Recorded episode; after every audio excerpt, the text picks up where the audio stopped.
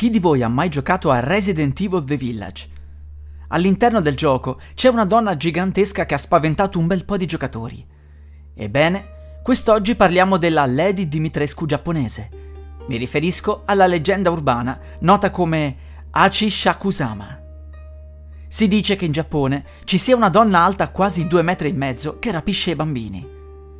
È possibile riconoscerla non solo dalla straordinaria altezza, ma dal suo vestito bianco e dallo strano suono che emette.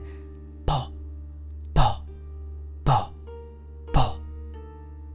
Si narra che un tempo un bambino avesse avuto a che fare con questa donna spaventosa. Era andato a trovare i nonni d'estate in uno sperduto villaggio giapponese. Era pomeriggio, quando dalla siepe del giardino si sentì una risata abbastanza strana. Il bambino si voltò verso la siepe e vide un cappello da donna. Decise di avvicinarsi, ma la signora scomparve. Andò quindi in casa e raccontò tutto ai nonni, i quali si mostrarono molto spaventati. Gli chiesero di descrivere quella donna e, dopo essersi accertati che si trattasse realmente di Achi Shakusama, chiamarono qualcuno al telefono. Il nonno uscì di casa e disse alla moglie di badare al nipote fino al suo rientro. La donna si voltò verso il bambino e gli disse: Purtroppo quella donna che hai visto era Achi Shakusama.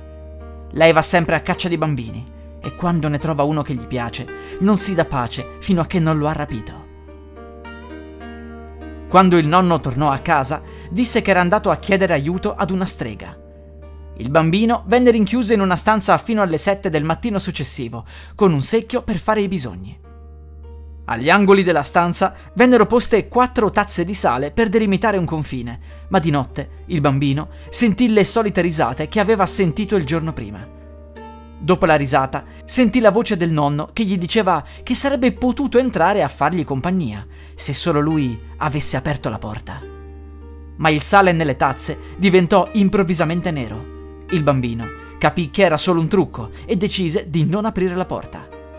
Quell'attimo di lucidità salvò la vita al piccolo. Arrivati alle sette di mattina, il bambino poté uscire, ma la strega disse che non sarebbe mai più dovuto tornare nel villaggio dei nonni, poiché la donna non si sarebbe mai fermata e lo avrebbe cercato per sempre. Passarono gli anni, il bambino diventò un adulto, ma nemmeno al funerale del nonno poté tornare al villaggio e, per l'appunto, nel testamento del vecchio c'era proprio scritto che il nipote non sarebbe dovuto venire. Il ragazzo continuò a rispettare il volere del nonno, fino a che un giorno, dieci anni dopo, sentì la nonna al telefono preoccupata. Gli disse che aveva un tumore e il ragazzo iniziò a pensare che forse la storia della donna fosse solo una leggenda. Era intenzionato a tornare al villaggio per stare accanto alla nonna e lei ne fu felice. Ma prima di riattaccare il telefono, il ragazzo sentì quella strana risata che aveva sentito quando era ancora un bambino.